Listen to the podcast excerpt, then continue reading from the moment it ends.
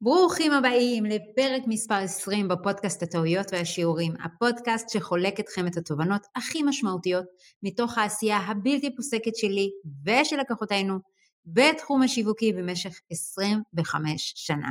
והיום אני רוצה לדבר איתכם על חשיפה, כן? ואין לנו צל של ספק שאחד המשאבים הכי יקרים להשיג אותם היום בשיווק ברשת זה חשיפה. לא חשיפה שכל כך אה, הרבה בעלי עסקים חוששים ממנה, אלא חשיפה לפוסטים שלנו, לתוכן שלנו. איך לגרום ככה שכמה שיותר אנשים יראו את התוכן שאנחנו מפיקים. תוכן הוא המלך זה משפט מפתח בשיווק שנאמר על ידי ביל גייטס כבר ב-1996. וזה משפט שעדיין מצוטט רבות על ידי משווקים וכאלה שמלמדים שיווק, אבל צריך להבין שמאז שהוא נאמר עברו מעל 27 שנים, והיום על פי פורבס יש בעולם יותר ממיליארד אתרים. אתר חדש נבנה כל שלוש שניות, יש כחמישה קצת פחות 4.7 מיליארד אייטמים, דהיינו פוסטים או סטוריז או סרטונים, לא משנה מה, אייטמים שמתפרסמים בפייסבוק בלבד, בפייסבוק בלבד, מדי יום, כן? תוכן הוא המלך, אבל באמת השאלה היא, האם עדיין יש טעם להפיק תוכן? ואיך לגרום לכך שהתוכן הזה שלנו יקבל חשיפה על אף כל התחרות וכל הרעש שקיים ברשת. אז קודם כל כן, תוכן הוא אכן כלי שיווקי מטורף, אבל לא כמו שהיה פעם. זה לא תכתוב תוכן עם ערך ויבואו אליך לקוחות. תוכן היום, בגלל שיש ומופק בכל שנייה ושנייה המון תוכן, צריך להבין טוב טוב איך מקבלים חשיפה לתוכן הזה, אחרת אנחנו מפיקים תוכן, תוכן למגירה ומהמגירה שלנו לא קופצים לנו לקוחות, אוקיי? אז איך עושים את זה? איך מגדילים חשיפה? כדי להבין את זה צריך קודם כל להבין למי פייסבוק ובכלל רשתות החברתיות למי הם רוצים לתת חשיפה. הרי זה לא שרק מי שמשלם כסף מקבל חשיפה מהרשתות החברתיות, אחרת לא היה להם זכות קיום. הרשתות החברתיות מבינות שזכות הקיום שלהן נמצא בפיצוח אחד ברור והוא תוכן מעניין. מעניין את מי? מעניין את הגולשים. מבחינתם שאנחנו הגולשים ניכנס לרשתות החברתיות ולא נצא מהן לעולם. כדי שזה יקרה התוכן חייב להיות מאוד מאוד מעניין. ולכן אם יש לי 5,000 חברים, אין סיכוי שפייסבוק יראה לי את כל ה-5,000 כי אני אפגוש שם המון שיממון ואני אעזוב, אלא שהוא נאלץ וגם רוצה, וזה גם למעננו, לבחור מכל אותם 5,000 חברים, מכל אותו התוכן שאותם 5,000 חברים משחררים כל יום ואולי כמה פעמים ביום ולהראות לנו רק מה שהראינו להם שמעניין אותנו. זאת אומרת, אם אני עכשיו נכנסתי וחיפשתי אפילו מחוץ לפייסבוק מתכונים, או כל מיני אה, אה, הפעלות לילדים בחופש, או, כל, או אפילו אה, מזרנים, אז מה אני אראה בפייסבוק? את דודה שולה שכותבת על אה, שבת שלום חברים ושמה פרח? לא. אני אראה תכנים שקור... שקשורים לתחומי העניין שלי, בין אם זה כאלה שהראיתי לפייסבוק בתוך הפייסבוק, לבין אם זה כאלה מחוץ לפייסבוק. מה שאני עושה מחוץ לפייסבוק, אני כנראה אראה את זה כתוכן ממומן, כן, של אותן החברות שביקרתי בהן, או המתחרות שלהם בתחום העניין, ומה שאני מראה לפייסבוק, אה, בתוך הפייסבוק שמעניין אותי, נגיד מתוך 5,000 חברים יש 30 שאני מגיבה, ונגיד אני מאוד מגיבה לפוסטים אה, בקבוצה מסוימת, או אפילו מתעכבת על פוסטים בקבוצה מסוימת, או אפילו נכנסת בצורה יזומה לקבוצה אה, בשם אה, טבעוני טעים. אז פייסבוק יודע שאם יש לי 50 קבוצות או 150 קבוצות, מה שמעניין אותי כרגע להראות לי זה לא הקבוצה של היישוב שלי, כי שם לא הייתי מיליון שנה ולא הגבתי על כלום, אלא פוסטים בתחום האוכל, בתחום האוכל הטבעוני. אם אני מתעכבת על פוסטים במה מצחיק, אז הוא יראה לי עוד ועוד פוסטים של מה מצחיק, אבל הוא לא יראה לי את הפוסטים בקבוצות שיווק מקצועיות, שאומנם הצטרפתי אליהן, אבל בחודש-חודשיים האחרונים לא נכנסתי אליהן ולא אה, לקחתי חלק פעיל שם. אז מה פייסבוק מראה ואיך עובד האלגוריתם? קודם כל האלגוריתם מראה לכל אחד מאיתנו משהו אחר לגמרי. אם לי ולבעלי יש אותם 5,000 חברים אבל ההתנהגות שלנו שונה, אנחנו נראה פוסטים שונים לגמרי. ומה שמאוד מאוד חשוב לפייסבוק או רשתות חברתיות אחרות, להראות לנו זה דברים שבאמת אה, האלגוריתם שלהם מראה שיש סיכוי מאוד מאוד גבוה שהם יעניינו אותנו. זאת אומרת, זה לא משהו כרונולוגי, זה לא משהו שאם אנחנו פרסמנו בשמונה וחבר שלנו אה, פרסם בשמונה ושתי דקות, אז הקדמנו אותו וכל החברים שלי יראו אותנו, ממש לא. אלא אם פרסמנו משהו, גם אם זה היה בתשע בבוקר, ולא בשמונה ולא בשמונה וחמישה, אבל החברים הגיבו, וזה היה בתחום שמעניין חלק מהחברים שלי, אז יש לי סיכוי טוב לקבל חשיפה, אוקיי? אז קודם כל, מה מעניין רשתות חברתיות? מה שמעניין רשתות חברתיות זה שנפיק תוכן מעניין, ושתהיה הוכחה לזה שזה מעניין, ואיך מקבלים את ההוכחה? על ידי זה שנגרמת מעורבות. זאת אומרת, אם פרסמתי פוסט ואף אחד לא הגיב עליו, ואף אחד לא, או עשו עליו שני לייקים וזהו וזה דעך, אז מבחינת האלגוריתם הפוסט הזה לא מעניין, אין מה להמשיך להפיץ אותו, הוא נקבר בבית קברות של הפוסטים המשעממים. אבל אם פרסמתי פוסט והרבה אנשים עשו לייק והגיבו ושיתפו, אז פייסבוק ירצה להפיץ את זה עוד ועוד.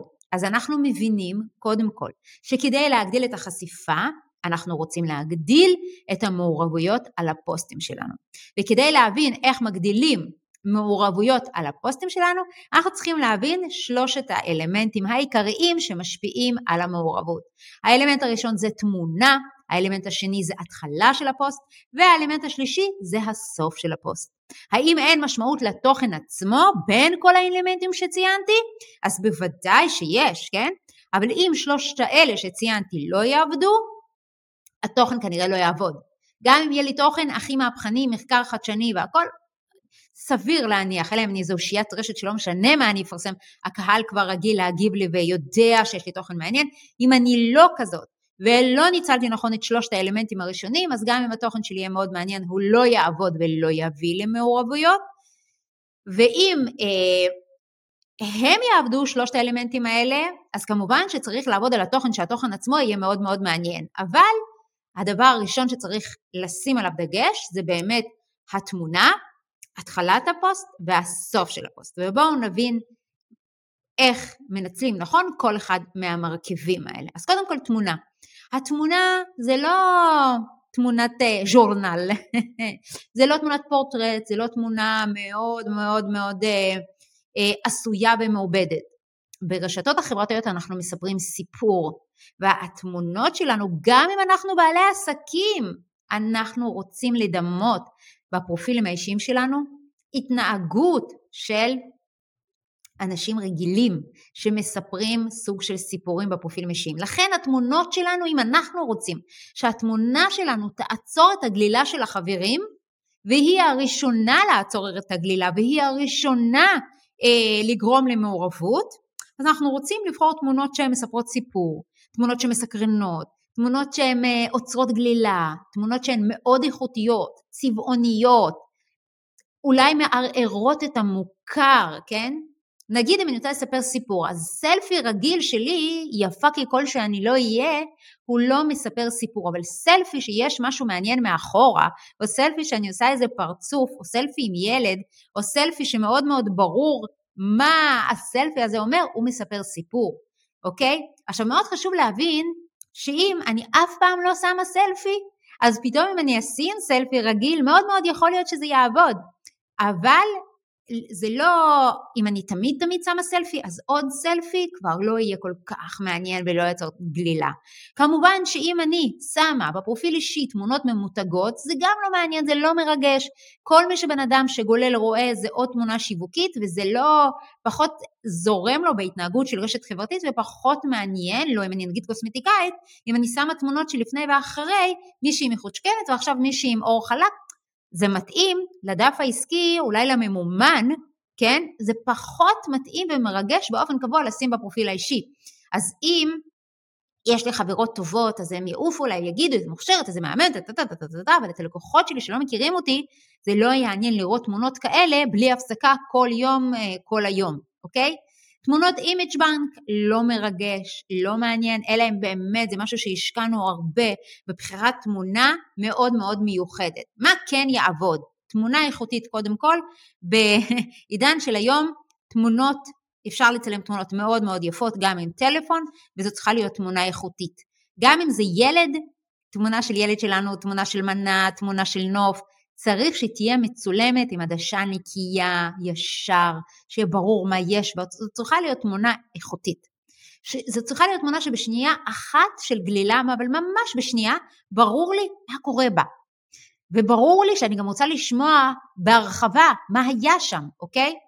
נניח עכשיו שמנו תמונה של לקוח שלנו, שהוא עוסק בתחום המספרים ופיננסים, ובדרך כלל הוא לא חושף דברים אישיים, הוא המון שם אה, את התמונה שלו של עצמו, פתאום רואים אותו בחוף הים עם הבנות, אוכלים גלידה, תמונה כזאת קצת אה, אה, כמו הצצה לאלבום משפחתי, אז זה מסקרן, אוקיי? עכשיו, מי שרגיל לקרוא את הפוסטים שלו, שהם מאוד מקצועיים, מאוד עסקיים, מאוד מספריים, פתאום אני רואה תמונה, אני מבינה מה קורה שם, אבל מסכם אותי לקרוא, לקרוא מה, מה יש שם מאחורי התמונה הזאת, כי זה משהו שהוא חריג, אוקיי? אה, סוג נוסף של תמונות זה תמונות של תוך כדי, תוך כדי דיבור, תוך כדי זה שאני מרצה, תוך כדי, לא שנעמדתי ורואים שאני מרצה, תוך כדי עבודה, עבודה על פרויקט, עבודה בנגריה, תוך כדי, אוקיי? אז מצד אחד ברור לי מה קורה שם, אני, רואים אותי תוך כדי הרצאה, אבל מצד שני בא לי לשמוע את כל הסיפור, כן? נגיד אה, בעלי, תמונה ששמתי עכשיו של בעלי שהוא מניח תפילין בשדה תעופה. אה, כאילו וואלה, מסקרן, מה, מה, מה, מה נסגר? או שאני נגיד עומדת על במה, מרצה ובוכה. אוקיי, אז, אז ברור מה יש שם, כן? אבל מסקרן מה עומד מאחורי זה. אז זו תמונה שהיא מעניינת. תמונות עם רגש, נגיד היד שלי ליד היד של סבתא, אם לסבתא שלי יש גם מספר מוטבע של הנאצים, אז זו תמונה מרגשת. אז גם התמונה עצמה מאוד מרגשת וגם מאוד מעניין לשמוע את הסיפור שמאחורי.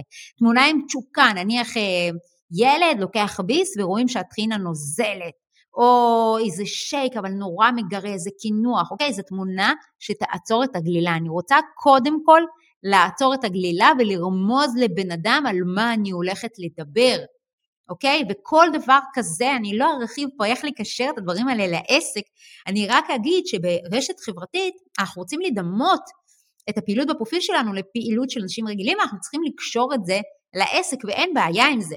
אבל קודם כל שנבין כמה משמעות יש לתמונה ואיזה תמונות עובדות היום? כמובן שתמונות עם ילדים, תמונות שלנו, שאנשים מכירים אותנו היום מהילדות נגיד, או מהעבר, או בשחור לבן, חיות מחמד ברור זה תמיד מעורר, תמונות משעשעות, כן? אם החלקתי, נפלתי, יצאתי עם שני כפכפים שונים, אז זה יעצור את הגלילה. תמונות בלתי רגילות, כן? בלתי רגילות בכלל באופן כללי, או אליי באופן ספציפי. נגיד אם אני תמיד תמיד casual, כזה תמיד, אה, או דווקא אני תמיד אה, שמה תמונות שלי מאופרת ולבושה ואולי קצת פוטושופ, פתאום אני שמה תמונה שלי בחוף הים עם, אה, עם, אה, עם סוואטשרט או עם, או עם פיג'מה, כן? אז זה יעבוד. אם תמיד תמיד תמיד אני עם פיג'מה והפוך, אז זה גם יעבוד, אוקיי? אז החריג הזה יתפוס תשומת לב. תמונה שברור שיש בהן אותנטיות, כן? וחשיפה. נגיד, אם אני עכשיו בקיץ, שמה את התמונה של המטבח שלי, אוי ואבוי, כן? ביום שחזרתי מהבית, או את התמונה של הרצפה שלי, שהילדים נמצאים שם עם הכלב שהוא כולו נושר בתקופה הזאת, אז כאילו זה יעורר עניין וסקרנות. תמונה של פוטושופ, אני יכולה לקחת את התמונה של עצמי, עשיתי תמונה וטשטשתי לעצמי רק את החלק של העיניים, והתחלתי את זה מפוסט שכתוב, אה, אה, אני חייבת בהירות, או תעזרו לי ליצור בהירות, אוקיי? אז גם תמונות מסקרנות שמספרות חצי סיפור ובא לנו להשלים, זה יכול לעבוד. אה, אני אתן לכם דוגמה ממשהו שהוא היה בנאלי ואפשר היה פשוט לשנות את זה, אז ראיתי תמונה של צלם אדריכלות, ששם כמובן תמונה מאוד מאוד יפה, מעובדת, של אה, אדריכלות מאוד יפה, של דירה מעוצבת או בית, ברקע היה כלב, כריות, הכל היה מושלם, והיות וכל התמונות של אותו צלם הן מושלמות, אז זה כבר לא כל כך סקרן. עוד פרויקט, פחות פרויקט, זה כבר לא כל כך סקרן. אבל אם אני הייתי רואה משהו משעשע, אותו פרויקט יפה, אבל הייתי כצלם תופסת את תמונה שהכלב לא יודעת, מתחשק לו לעשות את צרכיו בפרויקט, אוי ואבוי, או שהוא רב עם איזה שטיחון והורס לי איזה משהו. אז אותו הפרויקט, אותו הסיפור על הפרויקט, היה יוצר להרבה יותר עניין, כי התמונה הייתה שם משעשעת, וברור שמשהו שם יש איזה קומדיה של טעויות, וזה מסקרן לקרוא, אוקיי?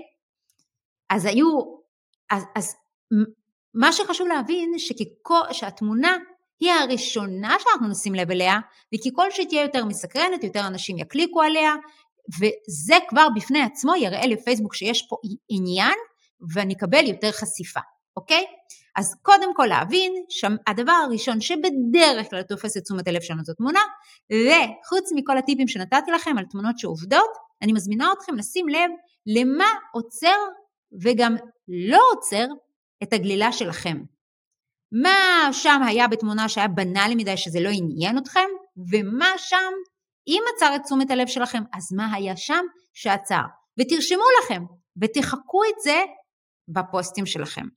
אחרי שתפסתי את תשומת הלב עם התמונה, הדבר הבא שאני רוצה להשקיע בו זה המשפט הראשון. ולמשפט הראשון יש מטרה אחת בלבד, והיא לגרום לאנשים לרצות להמשיך לקרוא. לכן אני תמיד אומרת, אל תתחילו לי את הסיפור מבראשית, כן? אל תתחילו ממשהו טכני, אל תתחילו ממשהו דודתי, אל תתחילו ממשהו שהוא מורתי. תנו משפט לפטן, כן? משהו מרגש בטירוף. נגיד אה, לפני כמה ימים כתבתי פוסט שרואים אותי כילדה בברית המועצות והתחלתי אותו, אני יודעת, התחלתי אותו ככה, אני יודעת מה זה חוסר, ירדתי שורה, זה עושה את זה יותר דרמטי, משפטים קצרים. אני יודעת מה זה חיים של אין.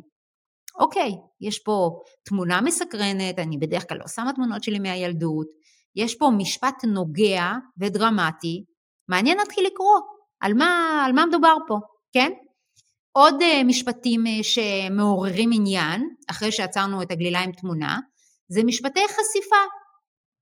אה, זה משפטים אותנטיים. נגיד אותנטית, כתבתי שאני לא מתכננת שנה, בתחילת שנה. אין לי תוכניות, אין לי גאנטים, אוקיי? זה אותנטיות, זאת אני. אני לא מנהלת זמן, אני מנהלת אנרגיה. עכשיו, הפוך על הפוך, כאילו הרבה פעמים אומרים תתכנן שנה, ואני אומרת לא, אתה יכול לעשות הרבה מאוד כסף בלי לתכנן שנה. ולא רק זאת, יש אנשים שתכנון שנה, זה עושה להם רע. הם יצאו לעצמאות כדי להיות אדון לעצמם, לא אדון לתוכניות של עצמם. עכשיו, יש כאלה שזה מאוד חשוב להם תכנון, אבל לי זה לא היה נכון, וכשכתבתי על זה בצורה חשופה ואותנטית, ושמתי כמובן תמונה מאוד מסקרנת, אז זה עורר המון עניין. אתם יכולים לתת ממש על, המש... על המשפט הראשון של הפוסט משפט מסקרן, שמטלטל ככה את המוכר לנו, שמטלטל, נגיד אני יכולה להגיד אכלתי ג'וק, אוקיי? שזה סיפור כנראה אמיתי, כי פעם היינו בתאילנד והיינו שם ב, אמ, בשוק וקנינו כל מיני דברים, ובאמת איך שהתחלנו לבשל כבר אה, ולטעום כבר נהיה לי ממש ממש רע, והסיפור אה, לא היה נחמד, אז אני לא ארחיב עליו, אבל אני בהחלט, אם אני מתחילה ככה, אז זה מאוד מעניין. או שאני אוכל לספר על זה שפעם פתחתי את החלון וראיתי איש תלוי. עכשיו זה הכל נכון, אני לא ממציאה, אוקיי? שאלה איך מחברים את זה לעסק, אין בעיה, כן? אבל להבין רגע איזה משפטים רגע יגידו לבן אדם שקורא ויטלטלו אותו ויגידו, מה? אכלת ג'וק? או מה? היא פתחה חלון וראתה אדם תלוי, כאילו, מה מדובר פה? ולרצות להמשיך לקרוא. אוקיי, זאת, זאת המטרה של המשפט הראשון. עכשיו, המשפט הראשון יכול להיות גם מאוד מאוד עסקי ומאוד מאוד תועלתי. הוא לא חייב להיות דווקא חשיפה של משהו אישי. נגיד אם אני אתחיל את המשפט מ"קבלו שלושה אלמנטים שיגדילו את החשיפה של הפוסטים שלכם ב-300% בוודאות. מעניין, תועלתי, מאוד, במשפט. לא, אני לא מתחילה מבראשית. הרבה מאוד בעלי עסקים שואלים אותי איך כדאי להם לכתוב את הפוסטים כדי שזה ארוך, מייגע, ואני רוצה לתת משפט אחד, בום, קבלו שלושה אלמנטים שיגדילו את החשיפה ב-300 אחוז, אוקיי? או אפילו יותר קצר, איך להגדיל את החשיפה של הפוסטים שלכם בפרופיל האישי ב-300 אחוז. מעניין להתחיל לקרוא, זאת המטרה של המשפט הראשון, לגרום לאנשים להסתקרן ולרצות להמשיך לקרוא. כמובן שאפשר להתחיל גם איזה בדיחה קצרה, זה מעלה מצב רוח ומעורר ככה את ה engagement, את המעורבות עם האימוג'ים של הצחוקים ולבבות וחככה וחיכיכי, אוקיי? אפשר להתחיל משאלה, אנשים באופן טבעי רוצים לענות, כן? אם שואלים אותם משהו וזה בוער להם אז הם רוצים לענות, אז אם אני מתחילה משאלה, הם ממשיכים לקרוא, כי כאילו, רגע, יש להם תשובה, אז, אז, אז מה שאני מפרטת אחרי זה, זה כמו בתשובה שלהם, לא כמו בתשובה שלהם, כך זה מעורר סקרנות, אני ממליצה לא להסתפק רק בשאלות, יש הרבה טרנד כזה, אז מה הדבר הכי אמיץ שעשיתם? אז מה הספר הכי טוב שקראתם? יש כל מיני טרנדים כאלה, זה מעורר המון המון תגובות, אבל זה כאילו לא גורם לבן אדם להכיר אתכם באמת ולרצות לקנות מכם, והרי פה אנחנו לא רק אה, רוצים אה, לזכות בהמון המון לייקים, אנחנו רוצים תכלס שיבואו אלינו לקוחות, ולכן מדי פעם שאלות כאלה זה מגניב וזה טוב, לא באופן קבוע רק בשביל לקבל חשיפה, אוקיי? אוקיי, אז עצרנו את הגלילה עם התמונה, עוררנו סקרנות עם המשפט הראשון, נניח שהתוכן שכתבנו הוא מדהים מדהים מדהים, מה אנחנו רוצים שיקרה בסוף, אוקיי? אנחנו רוצים שיגיבו לנו, נכון? יופי, כי זאת המעורבות. אז המבחן הראשון שאני רוצה שתעשו, זה שתחשבו, תסתכלו על הפוסטים שלכם ותחשבו מה אתם הייתם מגיבים על הפוסטים של עצמכם. מה הייתם מגיבים? לא מה הייתם חושבים, לא מה הייתם רוצים שיחשבו, בסדר, אם כתבתם פוסטם ערך והייתם רוצים שאנשים שיחשבו שאתם בעלי מקצוע מאוד מאוד מיומנים ומקצועיים וכו', מאוד מאוד יכול להיות שזה יקרה, אבל אם אתם רוצים שיגיבו כדי שתהיה חשיפה, אז אתם צריכים להבין מה בכלל אפשרי להגיב לפוסט כזה. ברוב המקרים אתם תראו שאיך שאתם כותבים את הפוסטים, אין באמת סיבה להגיב עליהם, כן? או שמקסימום אפשר שאנשים יגיב, יגידו לכם תודה, מהממת, אבל לייק ודי. וגם זה בקושי, כי אם חצי עשו לייק אז, אה, ולא הגיבו, אז פייסבוק לא מפיץ, אז כבר גם, גם הלייקים נעצרים שם. אז מה עושים? עושים הנעה לפעולה בסוף הפוסט. הנעה בסוף הפוסט היא לא בהכרח תקנו, דברו איתי, תפנו אליי פרטי, תתקשרו אליי 054, טה-טה-טה-טה. הנעה לפעולה יכולה להיות הנעה לפעולה מסוג של תגובה, שיתוף, אימוג'י, כך הלאה, אוקיי? זאת הנאה לפעולה שאנחנו רוצים שאנשים יעשו, כן? וזה יכול להיות הנאה לפעולה מאוד מרומזת, לא משהו ישיר כמו אז תגיבו לי עכשיו, אוקיי? כמובן שאם זה פוסט מרגש על סבתא שלי, או על הילדות שלי, או משהו שהוא מאוד מאוד חושפני, או אפילו בדיחה, אז אין צורך להניע לפעולה. אנשים כבר יגיבו מעצם זה שמדובר פה במשהו או מרגש או מצחיק וכו'. אבל אם זה תוכן נגיד עם תובנה או עם ערך או מאמר מקצועי וכל זה כתוב בצורה של פוסט, אז אני יכולה לסיים אותו עם משהו שמניע לי פעולת תגובה. אני יכולה לתת תוכן עם ערך ואז לסיים את הפוסט במשהו כמו אז מה אתם אומרים על זה? מסכימים או מסכימים? אוקיי? מסכימים או לא מסכימים, מסכימים או מסכימים, אבל ברגע שאתם ככה שואלים מה אתם אומרים על זה, אז אנשים ירצו באופן אוטומטי להגיד משהו. או שאני יכולה לסיים את זה עם משהו כמו חידשתי לכם סימן שאלה? אז אנשים ירצו להגיד כן, לא, האמת זה חידש לי, האמת היא הכרתי את זה, אנשים מגיבים. או שאם נגיד אני עושה רשימה של שבעה מרכיבים ל, לא משנה למה, אני יכולה לשאול בסוף איזה מהמרכיבים אתם הולכים ליישם מיידית, אוקיי? מה אתם לוקחים מהפודקאסט הזה, מה התובנה הכי משמעותית שלקחתם עד כה, אוקיי? או שאני יכולה לספר סיפור ולהגיד אה, מה הייתם עושים במקומי, או כמובן שאם אתם אה, עושים איזה הדרכה או מדריך, כתבתם על משהו, אז הטריוויאלי זה כמובן כל הפוסטים האלה של תכתבו לי אם אתם רוצים, זה מעורר המון תגובות. כמובן, אני ככה אומרת כמובן, כמובן, כי יש לי המון המון רעיונות, כי אני חיה את זה, אבל אני משערת שזה לא כל כך מובן לכולם, אני יכולה גם לספר חצי מהסיפור, ולבקש מאנשים להשלים את הסוף, אוקיי? בקיצור, מה שאני מנסה להגיד לכם זה שמאוד מאוד חשוב להיות מוכוונים לתוצאה שאנחנו רוצים לקבל, כן? ופשוט להניע אנשים לזה. פוסט עם תובנה טובה, בלי סיומת אה, שמוכוונת להנאה לפעולה, ואותו הפוסט עם סיומת יקבל הרבה יותר חשיפה, כי הוא יקבל הרבה יותר מעורבות, אוקיי? אז כמובן שאנחנו רוצים לכתוב ולשים תמונות ולהתחיל את הפוסט ולסיים את הפוסט לא רק מתוך הבנה שתוכן הוא המלך, אלא מתוך הכוונה ומוכוונות למעורבות. אז מה לגבי אמצע הפוסט אתם שואלים? אוקיי, יש לי תמונה, עצרתי גלילה, הפו, המשפט הראשון הוא לפנים, המשפט האחרון מניע לפעולה, מה עם האמצע של הפוסט? אז ברור שכדי שאנשים יגיעו לסוף הפוסט, הם צריכים לעבור את האמצע של הפוסט, ורק אז הם יגיעו להנעה לפעולה, ובשביל שזה יקרה אנחנו צריכים לכתוב את הפוסטים בצורה מסקרנת, בצורה מעניינת, בצורה תועלתית, כן? וזה לא אומר בהכרח שזה צריכים להיות פוסטים קצרים, ככה הרבה פעמים חושבים שכדי שאנשים יגיעו לסוף הפוסט ויגיבו ואני אצליח להניע אותם לפעולה, אז אני חייבת שהפוסטים יהיו קצרים. לא. זה אומר שהפוסטים צריכים להיות מעניינים, שגם הנושא שלהם צריך להיות מעניין, וגם הסגנון של הכתיבה צריך להיות מעניין, מרתק, סוחף וכך הלאה. אבל על זה אני כמובן כבר לא אתעמק בפרק הזה, אלא פשוט נעשה פרק נפרד על איך הופכים את התוכן הזה, הזה שלנו לכזה שימגנט אנשים, שיסחוף אנשים, שיגרום לאנשים לרצות להתחיל לקרוא או לצפות בסרטון ולהגיע עד הסוף שלו. אז חברים, אם לקחתם משהו מהפרק הזה, אני אשמח מאוד שתשתפו אותי, תכתבו לי בפרטי, בתגובה למייל, אם קיבלתם את זה במייל, כאן בתחתית הפרק, מה לקחתם, מה אתם הולכים לשנות.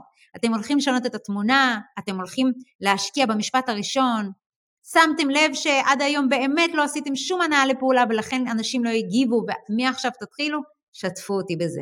ואנחנו נשתמע בפרק הבא של הטעויות והשיעורים ואני ממש ממש מודה לכם על ההאזנה.